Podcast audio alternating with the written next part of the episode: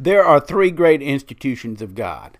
On the day of Pentecost, God instituted the church, and in the book of Exodus, he instituted government. But first and foremost, in Genesis chapter 2, God instituted the family.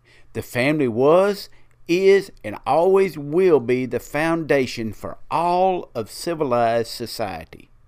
God's plan was, is, and always will be that marriage should be between one man and one woman for life. So, using the Ten Commandments as my guide, I have developed what I call the Ten Commandments of marriage. Number one, you shall have no other person before your husband or wife. This means no other human being should come between you and your mate. Your mate must always be the most important person in the world to you. Number two, you shall not put anything before your husband or wife. Your mate must be top priority in your life. They must come before your house, car, pleasure, money, or fame, and anything else. Number three, you shall not take your spouse's name in vain. This means that you must honor your spouse and seek to put each other first before all others. You must not dishonor each other's name, person, desires, or dreams, and you must not belittle, find fault, or criticize. Instead, you should always seek out ways to encourage your spouse. Number four, set time apart for one another religiously. Your spouse and your children are worthy of your undivided attention. Number five, honor not only your own father and mother, but also your father in law and mother in law.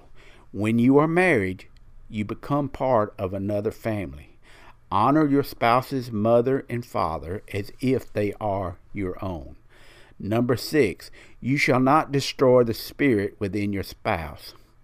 Careless and hateful words wound severely the ones who you love the most.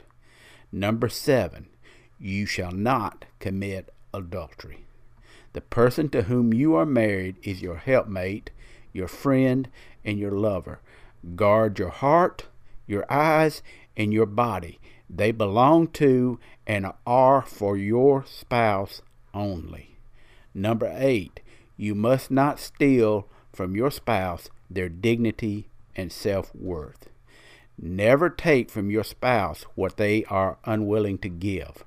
Never take from your husband or wife the privilege of giving gifts, and always receive with gratitude the gifts that they bring to you. Number nine, you shall not bear false witness to each other. Always be honest with each other. Number 10, you must not seek greener pastures, whether physical or material.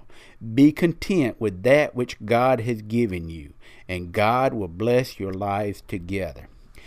Now, there is a strange math involved in a good and godly marriage. When two people are married, the two become one. If the two who have become one will join hands with Jesus, then the two will become three. The Bible teaches that a cord of three strands will not be easily broken. If you will keep the Ten Commandments of marriage, God will sanctify and bless your home, filling it with love and joy. My name is Douglas Huff. I'm from down where the pavement ends. Y'all come to see us sometime. For more information about Pavement Ends Ministry, like us on Facebook or email us at pavementendsministry at gmail.com. Douglas is always available for speaking engagements. Thank you for listening in to Pavement Ends Ministry.